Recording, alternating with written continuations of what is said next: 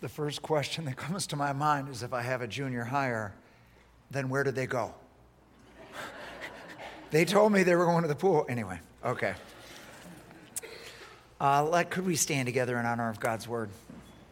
I am the bread of life. Here we go. John 6. Do not work for the food that spoils, but for food that endures to eternal life, which the Son of Man will give you. For on him God the Father has placed his seal of approval. Then they asked him, What must we do to do the works God requires? Jesus answered, The work of God is this, to believe in the one he has sent. So they asked him, What sign will you give that we may see it and believe you? What will you do? Our, ancestors, our ancestors ate the manna in the wilderness. As, is, as it is written, He gave them bread from heaven to eat. Jesus said to them, Very truly, I tell you, it is not Moses who has given you the bread from heaven, but it is my Father who gives you the true bread from heaven. For the bread of God is the bread that comes down from heaven and gives life to the world. Sir, they said, always give us this bread. Then Jesus declared, I am the bread of life. Whoever comes to me will never go hungry, and whoever believes in me will never be thirsty. Would you pray with me, please? Lord, you have a very strong word, a very important word for our understanding of the gospel. Would you hide me behind the cross? We don't need man's opinion. We don't need man's anything. We need you, Jesus. Please hide me. And Father, as one of those that are in this congregation, we choose surgery now, even if it's painful. Please speak to us the hard thing that we need to hear. We give you permission to speak that hard thing rather than continuing to postpone surgery and, and living with something that is slowly killing us. Please help us. Please, God, we need you right now. In Jesus' name, amen. Amen. You may be seated. So, the bread of life, I am the bread of life. I started working on this message. I got going, I got excited, and I realized this is not a message. This is two messages. So now, this is I am the bread of life, part one. Um, last week was I just I am, and it was about Jesus revealing himself as the I am of the Old Testament. And we define the I am means Jesus transcends time, that he doesn't live in time, he never lived in time, he came into time. He is the self existent, pre existent one who is uncreated. That is who Jesus is in himself. And, and the gospel it, it invites us to put our trust in the one who is fully man, fully God, who sacrificed himself on the cross. And that was all last week. We talked about that. So, the rest of the series, Jesus says, I am. And then he fills the blank in. Here's who I am and if you'll grab a hold of it, you'll find out who I am for you. What, what I am going to do in you, what I came to do in you. This week, I am the bread of life. And point one is the life of God. When he says, I am the bread of life, this is a very interesting Greek word for life. It is the word zoe, Z O E, and Vine's Greek dictionary defines it this way life as God has it, that which the Father has in himself and which he gave to the incarnate Son to have in himself. John chapter 5, verse 26. For as the Father has life in himself, so he has granted the Son also to have life in himself. This is God's life. There's another Greek word for human life. This is life as God himself has it. So here is the plan of God. They said, We want a sign. Moses gave this sign. Bread came from heaven and they ate it. That was the sign that, that Moses was God's man. And Jesus says, Listen, the bigger plan, the bigger plan that God had for all time is that life would come from heaven. I am the bread of life. I am the one sent from the Father, and I came to bring life, to bring the Zoe of God into this world for mankind. This was the plan from the beginning. When God made Adam and Eve, they had human life. Even though they were in the image of God, they are created with human life, but they're invited to divine life. Do you remember the two trees? One is called the tree of life. We find out in Genesis 3:22, it's the it's the tree of eternal life. God is offering mankind that he has created he doesn't create them with eternal life. He creates them for eternal life. That for them to come into their full destiny, they must partake of God's life. This is who God created them to be. And of course, we know Adam and Eve didn't eat of that tree and they were locked out of the garden. Um, in God's foreknowledge, the bigger plan was that Jesus would come and give the same offer. offer. Listen to John chapter 10, verse 10. The thief comes only to steal and kill and destroy. I came that they may have life and have it abundantly. Now, this verse has been misinterpreted so many times in so many different ways, and to take as look, Jesus wants to make our lives better. If, if, you, if you come to Jesus, He's going to give you a better life. You know what? That's actually true, but that's not what this verse is about. This verse is this Jesus says, Here's why I came. I came that you might have Zoe. I came to release to you a new life, I, God's life. I came so that God's life would be in you and that you would have it in an overflowing way. This is about the witness that we have. We'll talk about that the next time I preach on the bread of life, which is in a couple weeks. That, that, that we're going to have this life that is the light of men and it's going to overflow. It's going to be like a river coming out of us for others to see. I'm already preaching about it. I can't do that. I've got plenty today. Got plenty today. We just memorized in the in the uh, in Second Peter, um, we had a whole series on Second Peter one, but I'm just going to read this to you, verse four. For by these, which is a reference back to his own glory, for by his own glory and excellence, i.e., who he is in himself, by his own glory and excellence, he has granted to us his precious and magnificent promises so that by them you might become partakers in the divine nature. We are called to share the Zoe of God. This is what the gospel is here to give, to, to give us participant, to participate in God's very life. Without the life of God, we will perish. John 3:16, the golden text of the Bible. For God so loved the world that he gave his only begotten Son, that whoever believes in him would not perish, but have eternal life. Without eternal life, you will eventually perish.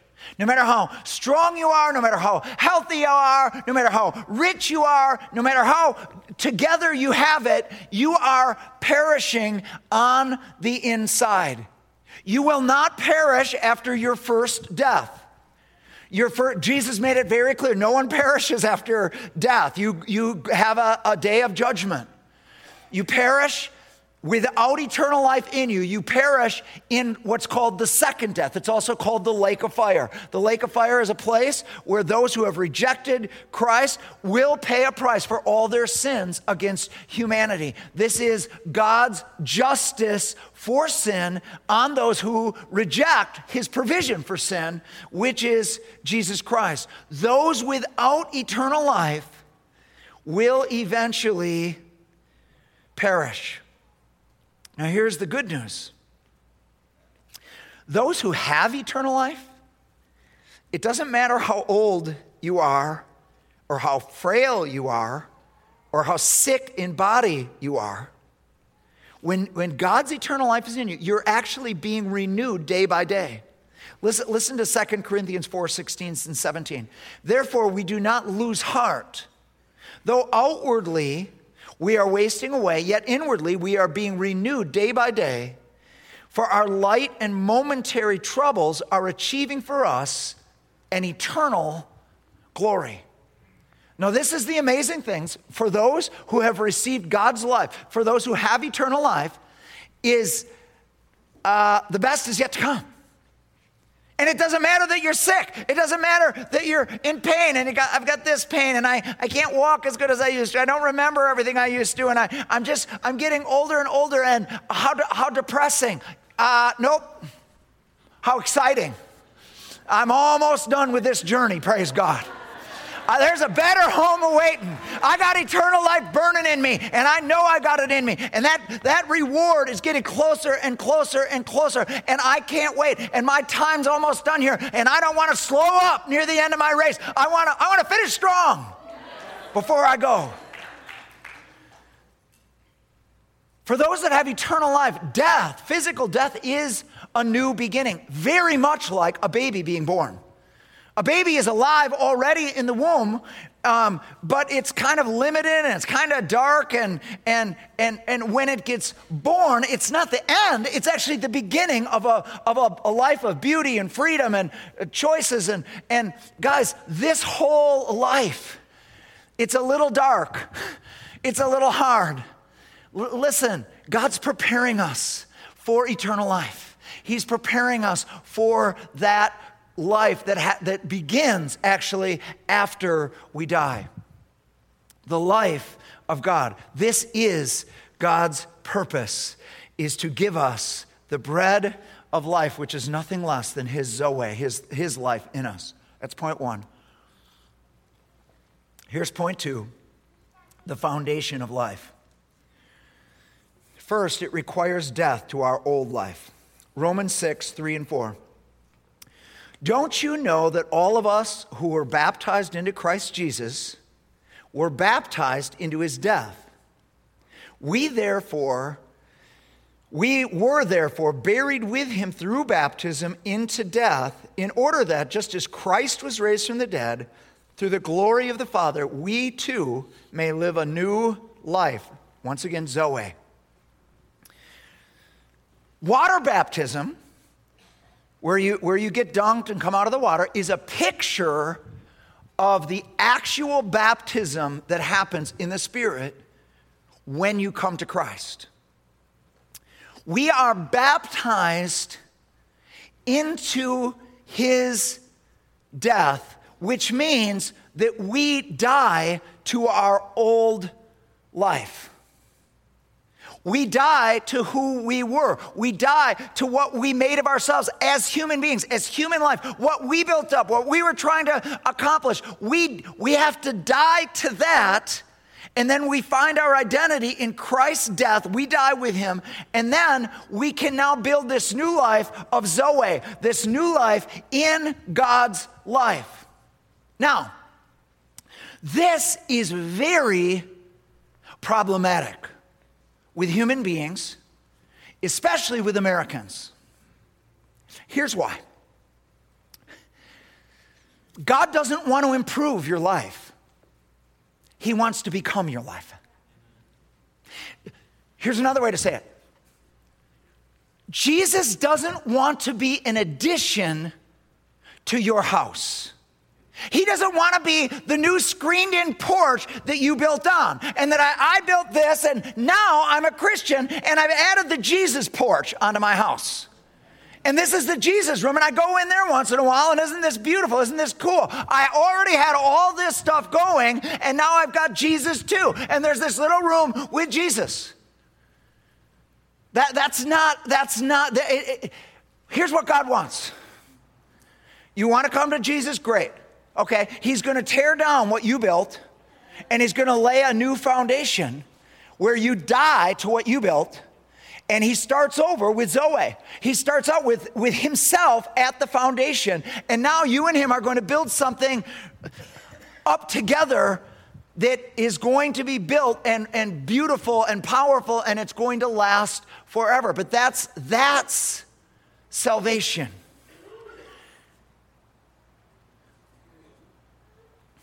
Here's the problem. It doesn't matter that I say it, it doesn't matter that it's written here, it doesn't even matter that you understand it. it it's just very American to get as much as you can. And you've already got your life, and I'm going to add a little of this to it. And what the problem with that Christianity, where you just, Jesus is an improvement. Jesus is kind of something I've added on to make my life even, my good life, even better. Here's the problem it's, it's not going to work. That Christianity doesn't work. It's going to leave you disappointed with your Christianity. It's going to leave you disillusioned with your Christianity.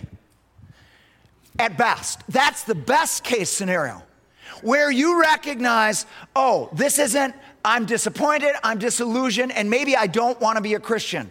That is the best case scenario. Here's the worst case where you adapt, you just make the gospel about this add on thing and you end up not disappointed or disillusioned, but deceived. And you become one of those. And Jesus said there's going to be many in that day. Matthew 7 21 through 23. Read it yourself. Many in that day will say, Lord, Lord, that won't enter the kingdom of heaven.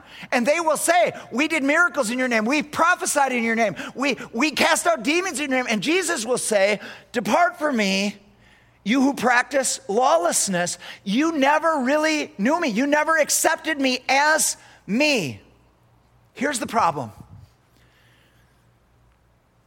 it is possible.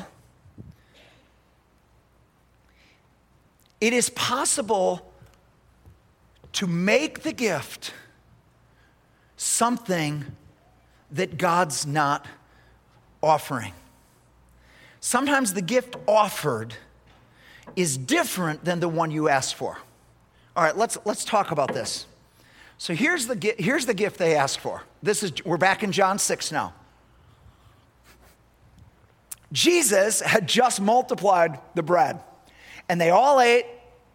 And then he got into the boat, they went to the other side, and they get to the other side, and these people that had experienced this miracle on the other side had walked all the way around the lake. And when he gets to the other side of the lake with the disciples, they're all waiting for him. You want to know what Jesus' response was? He says this you guys did not walk around that lake because of the sign that I gave that I'm the Messiah. You want to know why you walked around the lake? Because you were hungry and you got fat. You got free food. You got free food and you want more free food. This is oftentimes what we're wanting from our Christianity. We need help in our life and we want God to help us. We just want a little more free food. And so Jesus says, with great love, listen, he goes right to their motive. He says, Don't work for the food that perishes. Work, work for the food that lasts until eternal life. Work for eternal things. Make your life around eternal things. And they said, How do we do this work? What are the works of God? And then Jesus says this The work of God is to believe on the one he has sent. And I can imagine what they're thinking when he says that. Oftentimes, probably the same thing that we would say in this service. That's it? Just believe? That's, that's easy enough. I can do that. Then he goes into what believe means.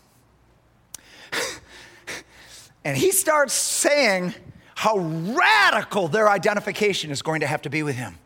He says, Listen, unless you drink my blood, unless you eat my body, you, you, you can have no part of me. And they're like, Whoa, whoa, okay.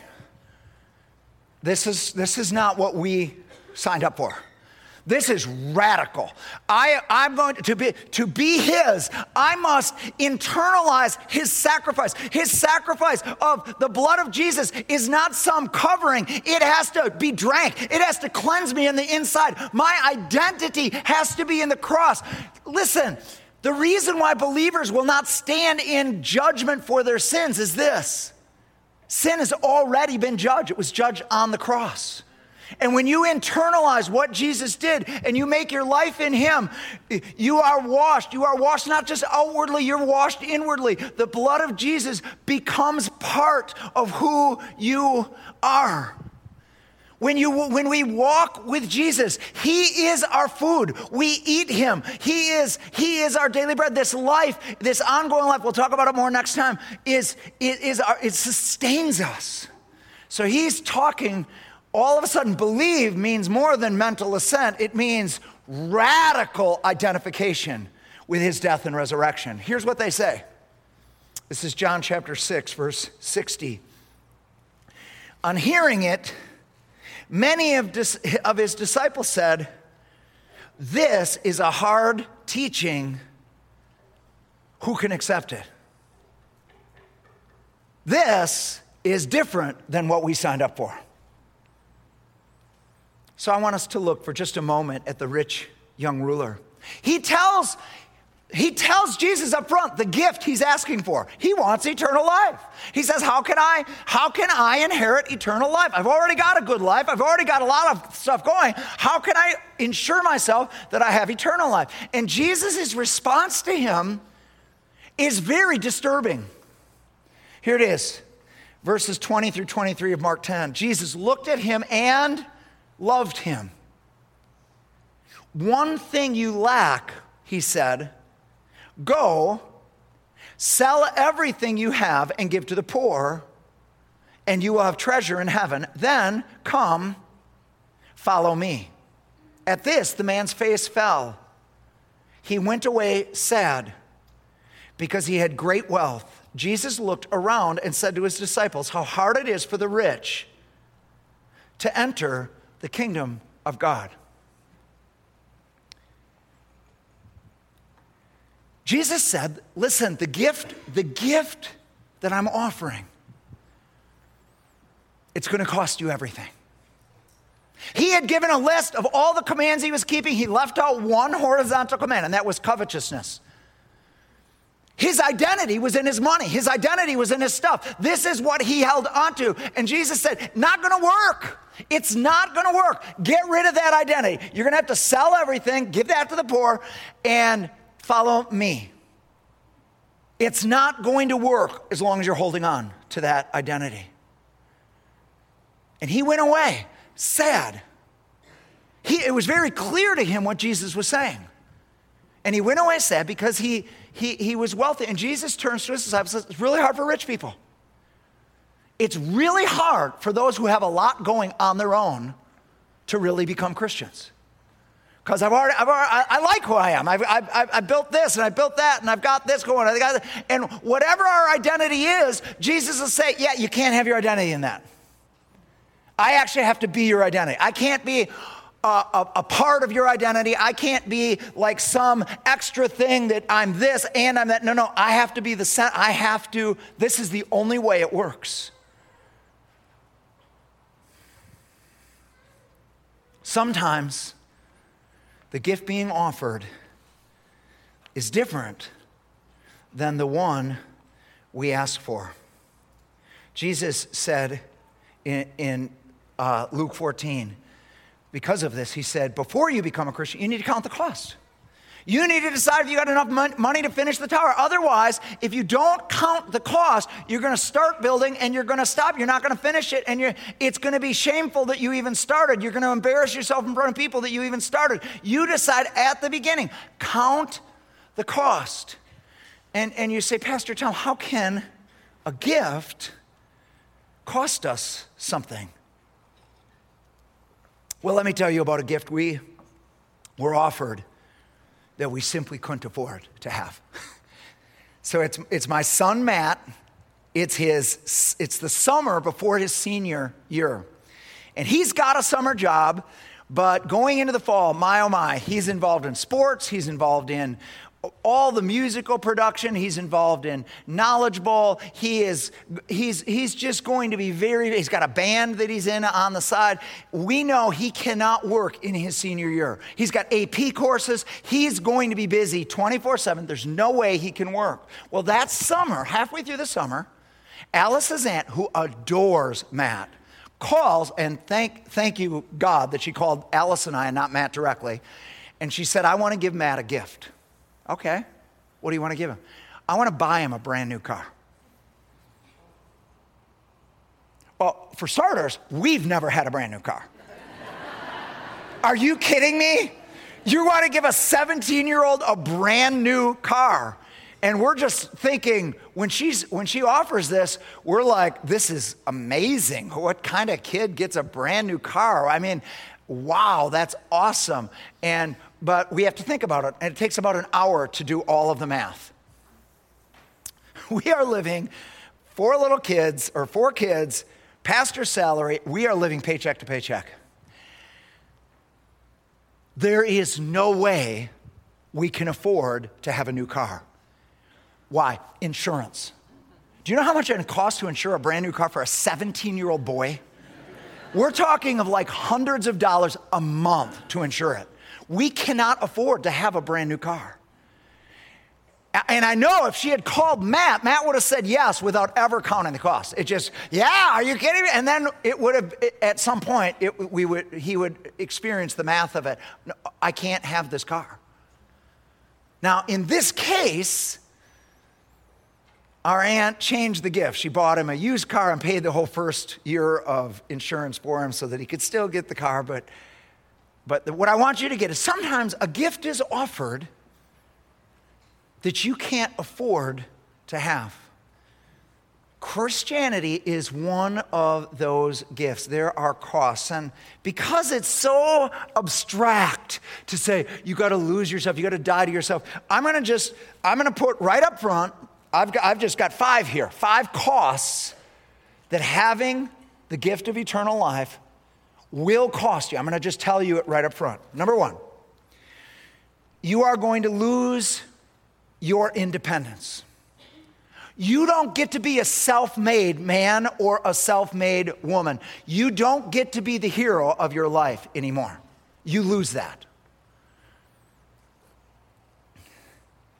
you lose, you will lose, maybe not right away, but you will eventually lose it, your right to stay angry and hold grudges.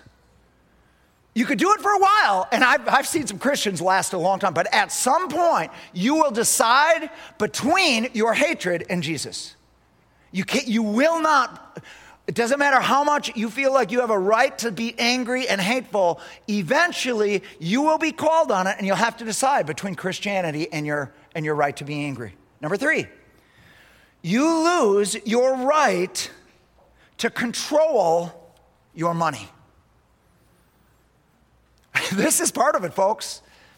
He becomes owner of everything and you, you become a steward. I'm not saying you can't still use your money, but you don't own it anymore. You have to think about your money different. He will call you on it just like he called the rich young ruler on it.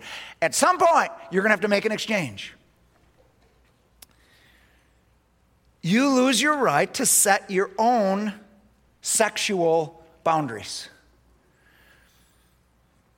Now, this is a huge deal today because we don't want anybody telling us when we can have sex and who we can have sex with and the idea that, that god is going to have limits on our sexual boundaries. Uh, and like i said may, maybe not right away but eventually you will crash up against this.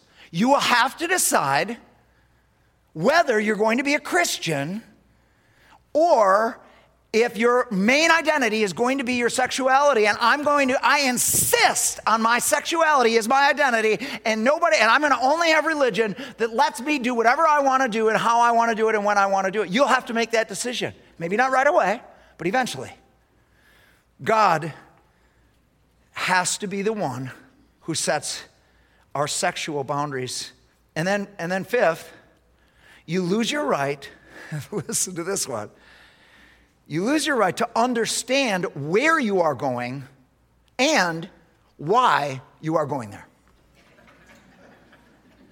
This is part of Christianity. He gets to lead, and he gets to lead you wherever he wants to lead you, and he doesn't have to explain it to you.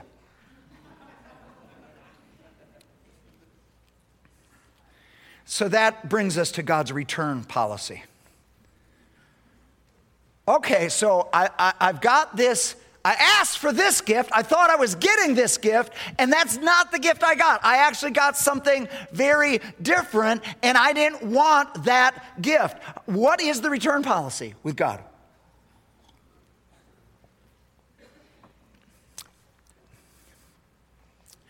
So, my youngest daughter is getting married in October.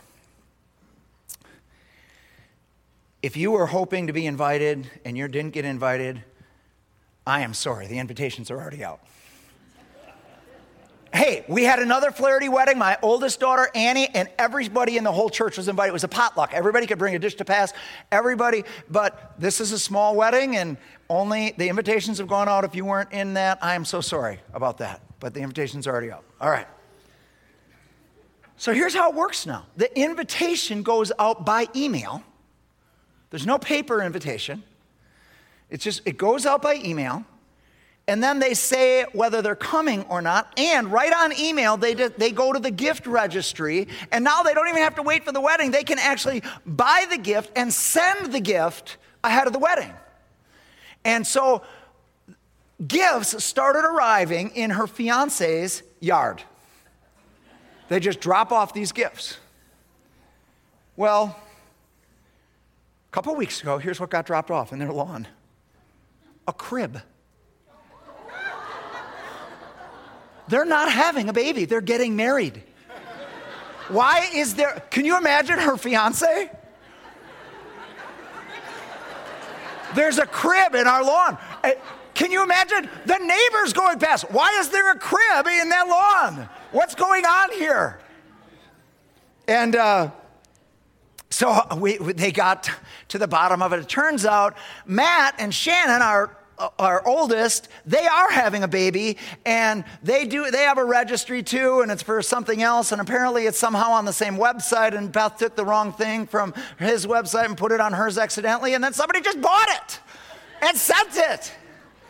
And and so then when you get a when you get a gift, that you didn't ask for, the return policy is very important to you. You know, and in this situation, if you don't open the gift, you could send it back. No, there's no expense in sending it back, and they just reimburse whatever the price was. But everybody knows this is part of our culture, isn't it? At Christmas, it becomes very important what the return policy is. And every store's got a different return policy. Has anybody noticed this? Some, you've got to have the tag still on. Some, you've got to have the receipt. Some, and I've learned this, if your personality is strong enough, you can get you, you can get a refund no matter what. You just, you just are, you just stand there and they eventually just say, I'm going to just get rid of you. Yes, here's your refund. Anyway, um, so here's the question Okay, so I, I, raised my hand to become a Christian. I prayed the prayer to accept Christ, and now I'm having this conflict with uh, one of these five areas, or it's, it's interesting. God is really, He's going to call you on any area that you want to hold to your own. It, it, it, there's more than those five. There's absolutely any area that you want to make your identity in, God's going to point at and say, nope, nope, I need to have that. And so you're like, what is the, can I return this? This isn't what I signed up for. Can I return this? And here is the answer yes. Look at John chapter 6, verses 66 and 67. Here's what it says John 6. As a result of this, this conversation, who can hear this? These are difficult words. We didn't, this isn't why we came and followed him. Many of his disciples, so these people were following, they're already in withdrew and were not walking with him anymore. So Jesus said to the twelve, You do not want to go away also, do you? Simon Peter answered him, Lord, to whom shall we go? You have words of eternal life.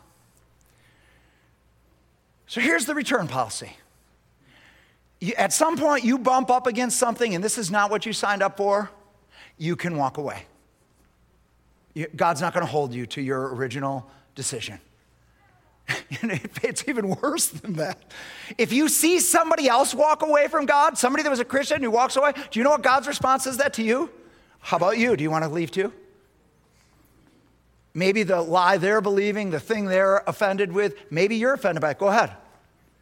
God is just very secure in himself. He's very generous. He's offering something incredible to the human race. But if you don't want it, he's not going to it, but he's not going to change it. He's not going to change it for you. Do you notice he doesn't chase any of these people and say, hey, let me make a deal with you? And Mr. Rich Young Ruler, I love you, and you don't have to sell everything, just sell a little, and we'll, we'll make it. We want you. You'd be such a great Christian. He doesn't do that. He loves people so much that he will not change what he's offering. You have to come in on his terms, but you can return it. You can return it whenever you want to. But I want to tell you what happened to me last Friday night. So, uh, I have got a sister that lives in California, and her and her husband were coming here for a couple days. So I took Thursday off. They are the most gracious, loving, welcoming people. Every time we've gone out there, there's nothing they will not do for us to make us feel welcome. And I'm just, I'm on an absolute mission to love on them and make them feel welcome. And so we scheduled this party for just my siblings and their spouses at our house on Thursday night. I get the lawn mowed, I get the steaks bought. It's just, it's just wonderful. And, and so we're serving them, we're loving them, we play croquet together. It is just a great night, Thursday night. And then Friday, I know I've got Friday off, Friday is my day off. And so on Friday, we play golf with them, then we go kayaking with them, and then my brother Mike has a party at his house. And once again, we're together and we're, we're playing games and we're, we're uh, uh, feasting and we play cards together and there's laughing and, and it's just a great time. And there's no agenda in my heart at all of, I, I mean, I pray at the meals, but there's no agenda. You know, I'm going to just, I'm going to get Jesus to them. That's not, that's just, I tried that, it doesn't work. Anyway, trust me, I've tried it. Uh, so here it is. It's, it's 10.30 Friday night. And that's an hour and a half past my bedtime, in case you're wondering. And we're on the back porch. It's totally dark. We're on Mike's back porch. And my sister in law, and she's had too much to drink, and she actually says, I would not even bring this up if I, if I, if I wasn't drinking. But I want to I wanna bring it up. I want to talk to Tommy and Alice about God. I want to get my questions answered. And, and, and she gives the reason. She says, I would never. She was so wounded in the church that she grew up in, so wounded and so hurt, and she's carried that wound. She said, I would never bring this up if I was sober. But I want to, I want to get some answers about God. And so she starts with this question about fate. Is there just fate or is there free will? And is God causing everything to happen? Or how many know that people have theological questions regardless of whether they go to church? People want to know how it works. And it was so interesting because we were not the only ones to give answers. Everybody had some opinions about, about how predestination works or fate and free will and how they work together. And but then this, this led to other questions.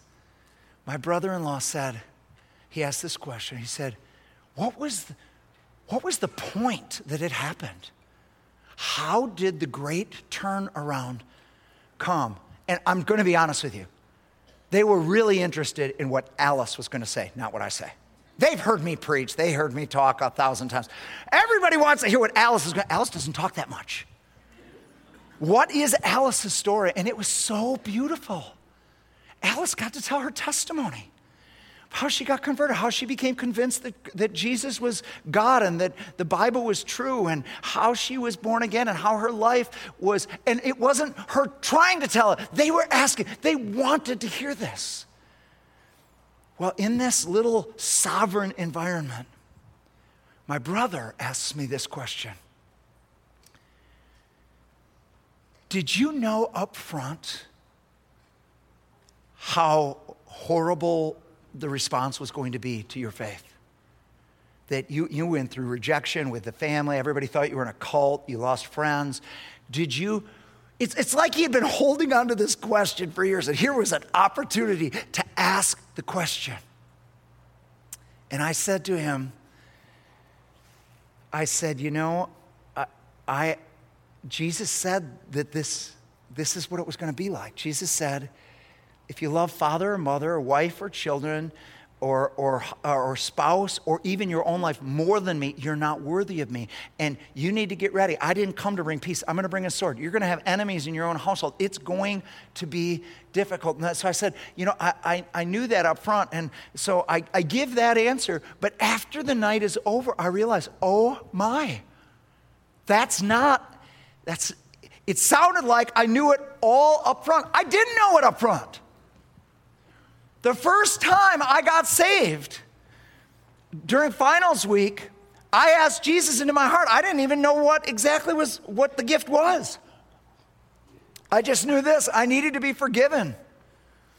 I needed, I needed forgiveness and I wanted to go to heaven, and this is the prayer to pray, and I prayed that prayer. But frankly, folks, I went back home that summer and I just, I lived exactly how I had always lived. I, I still drank with my friends, partied with my friends, swore like my friends. I, it, was, it was indistinguishable. I was still fitting in with the culture. I also would witness about Jesus. I remember when I came back to school and I'm living this two, this double life. I Bible study and then to the bars. I remember being in the bar and, and I'm witnessing to this guy about Jesus, and he says this to me I like you. I like you because you talk about God, but you're still just like us. You drink, you swear, you do everything we do, but you, and I'm just like, that doesn't seem right. Anyway, um, some, some, I, I'm not sure if that's a compliment. I'm not sure what to do with that. Anyway, so then I have an experience where God offers to me to return the gift. Here's how it happened. I got back from a weekend in Milton, and it was an amazing weekend. I was with my friends, I was with my family. The family band played, I played trumpet. We were a great success. There was a tennis tournament that weekend in Milton. I won the tournament. I am feeling good. I'm reviewing how great my life is and how wonderful it is. And I get a whisper in my mind, and here's the whisper You can have all of this or God. I'm stunned. And, but that, was, that sounds very cryptic, but I knew what it meant. I knew that if I was all in for Jesus, I knew exactly what the response would be. Here's why. We, that's how we treated people that were Jesus freaks.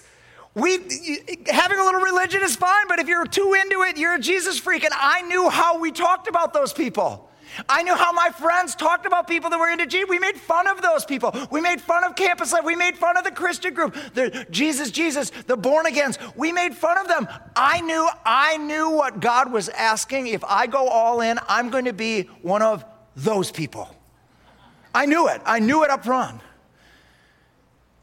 But then I got a second sentence. and the second sentence was this Choose whichever one you want. But whichever one you choose, which one will you wish you had chosen 100 years from now? And here's what I know, folks. I know this for a fact. 100 years from now, it's not going to matter what your neighbor thought about you. It's not going to matter what your husband thought about you. It's not going to matter what your wife thought about you. It's not going to matter what the Joneses thought about you. It's not going to matter what you thought about you. 100 years from now, let me tell you this The only thing that's going to matter is what God thought about you. And I'm like, okay. So if I make this choice, a whole bunch of people are not going to like me down here. They're not going to, they will not understand. But I'll have no regrets in eternity. I'm like, hmm, okay. That's good enough. I'm going to stay with Jesus. And I'm actually going to do this thing.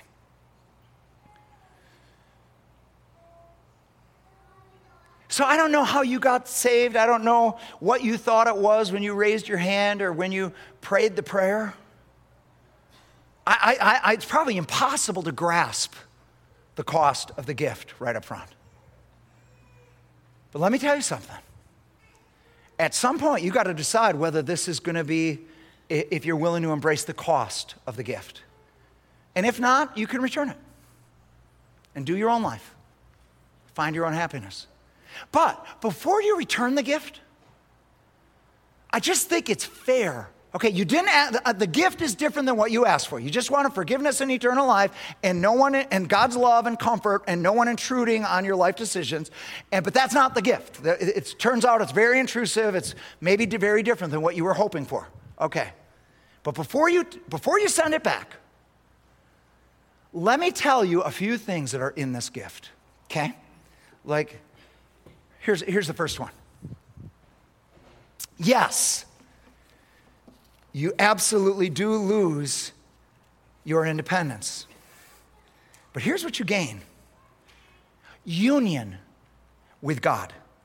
Union with the God who knows you best and loves you the most and who created you for this very purpose. You, you're, you don't work right apart from union with God because you are created for this. You were created for eternal life. This is the best you. Second, yes, you do have to give up your anger and your grudges and your hatred. But here's what you get you gain access to His love, even for your enemies, even for those who have abused you, even for those who have rejected you, even for those who have been mean to you. In fact, He may even redeem them and make them your friends. Has anybody seen the movie I Can Only Imagine? Great. Me and one guy over here have seen that movie. Guys, the, the, the reason why that song was written was because of the, the guy who wrote it. His dad his dad died and his dad had become his best friend. His dad, growing up, was his worst enemy. He abused his mom, abused him.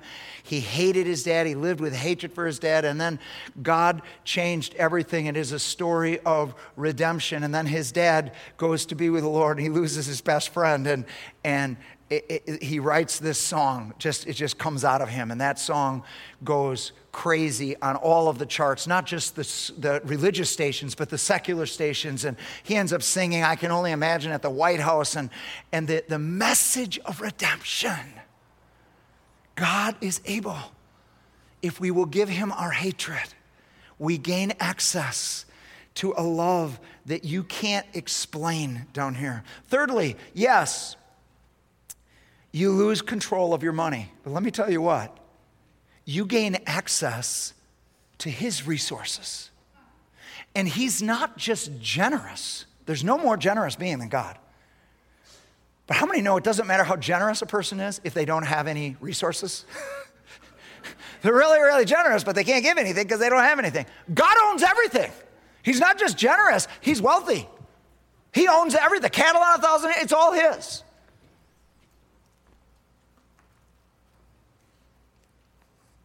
Let me say one more thing about the money thing.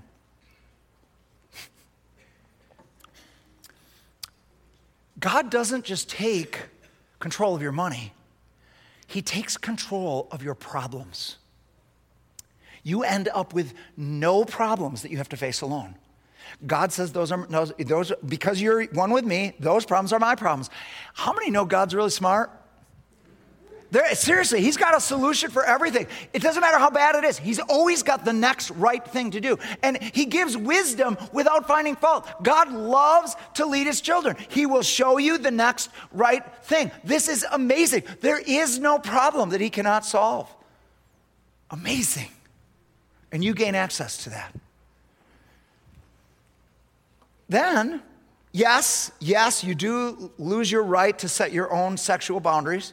But here's what you get you get his purity, you get a clean conscience, you gain his forgiveness. It doesn't matter how perverted or twisted and how long it went and how addicted you were and how horrible it was. You, here's the deal you get forgiven, you get washed, you get clean. He washes it, he forgets it. You get a new beginning. And he doesn't just offer forgiveness, he offers healing. He can actually heal those things that are underneath addiction, that, that are underneath the, what we keep falling towards. He can heal that which is in our hearts, and you gain access to that in this gift called eternal life. Yes, it's true. You lose your right to understand where you are going and why you are going there. But here's what you get you get his leadership and you get his plan for your life, which, interesting, is way better than your plan for your life. It's inconvenient that he's the only one that knows that plan. He says, I know the plans you have for you. They're good, they're for a future and for hope, but you're gonna have to trust me. And I'm gonna, I know the plan, and I'm gonna show you one decision, one thing at a time, and it's really not that bad of a deal. And then, of course, finally, what do you get? In this gift. Before you send it back, here's what, here's what else you get. And this was the bottom line for Peter. Peter's like, Where else are we going to go? You have words of eternal life. Friends, there's an offer on the table for transient temple, temporal human beings, sinful human beings, and it's stunning. It's eternal life. You can only get it in Jesus. He is the bread that came out of heaven to give Zoe to the human race. Let me tell you something about this eternal life. When you have eternal life in you, this, right now, is as close to hell as you'll ever be. How many know that hell and darkness have done a lot in this world? There's a lot of horrible things, aren't there? There's a lot of, there's a lot of dark things, there's a lot of horrible things. But that's as close to hell as you will ever get if you have eternal life. And you know what? Life down here, when you're with Jesus, it's not that bad. I'm going to end by giving you what Jesus said in reply. So he has this thing with the rich young ruler. Rich young ruler walks away sad uh, Jesus says uh, uh, the, the, it's hard for the rich. Peter says, Who can make it then? The rich, in the, in the Jewish mind, the rich were the most favored by God. And so if the rich can't make it, who can make it? And here's what Jesus says it's impossible with man, but it, all things are possible with God. And then Peter says, Well, what about us? We've left everything. You asked him to leave everything to follow you. We have left everything. I want you to hear what Jesus said back to Peter. This is, it's stunning. Mark chapter 10, 29 and 30. Truly I tell you, Jesus replied, no one who has left home or brothers or sisters or mother or father or children or fields for me in the gospel will fail to receive a hundred times as much in this present age homes, brothers, sisters, mothers, children, and fields, along with persecution, and in the age to come, eternal life. Here's what he says if you will withhold nothing from me, I will withhold nothing from you. And it's not just in the life to come. I'm a generous God. I can favor you. I can bless you in every single in your in your finances, in your relationships. I I, I don't need you to be uh, destitute down here to make you humble enough to go to heaven. I can bless you even down here if you're willing to identify with me in such a way that you're okay with being persecuted and being one of those people. And you'll accept my the cost of my gift, which is everything. I will give you everything. because that's who I am. Could we have every head bowed and every eye closed? Worship team can come. I'm just going to give this, this one. This is not the real call, but this is the first one because just because of what I've said today. It's possible you're here today and you are not certain you have eternal life. You've never, you've never asked Jesus, this is, you've never before asked, opened your life and heart and said, Jesus, I'm a sinner, give me eternal life. The Bible says Jesus is standing at the door knocking.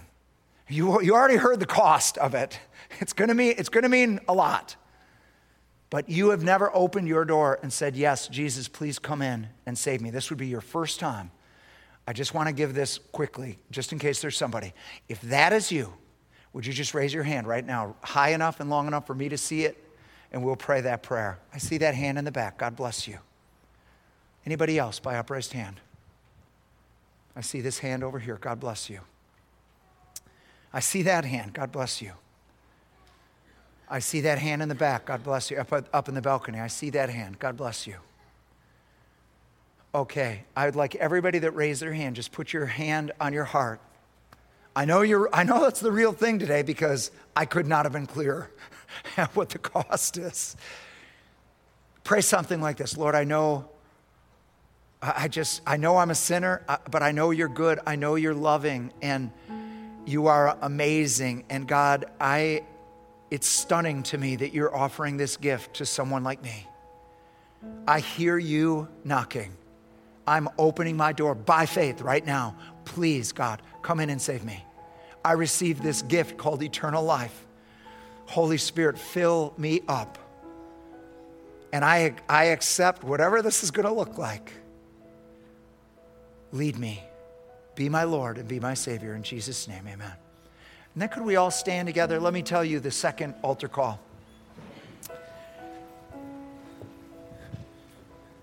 Usually, what we do is we bring the ministry teams up, we turn the lights up, and people talk and start leaving, and which is just what they should do. Unless they want prayer, they come up. It's going to be a little different this morning.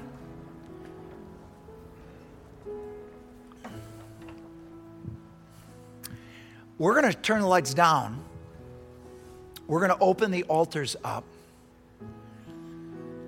And I want you to decide if you want the gift that's actually being offered. Maybe you've been disillusioned with your Christianity. Maybe you've been really disappointed with your Christianity. I want you to look at what the gift is that was being offered. And I want you to have a chance to lay a different foundation. I want you to have a time with God where he cuts out the holy spirit will help you if you're holding on to something that is is making your christianity something that it shouldn't be. The holy spirit will put the knife in and he'll say there it is. And then you offer it to him and he'll cut it out and he, he'll free you this morning the ministry teams we usually have come up, you can still come up, but I want you to just pray behind people. If you come up to the altar, know that you might get somebody to put a hand on your back and, and pray a prayer for you. Um, if you need to go, we certainly understand that. Just quietly, try to leave quietly, and um, but please do business with God. Do pick up your kids, though. Please pick up your kids. All right. God bless you.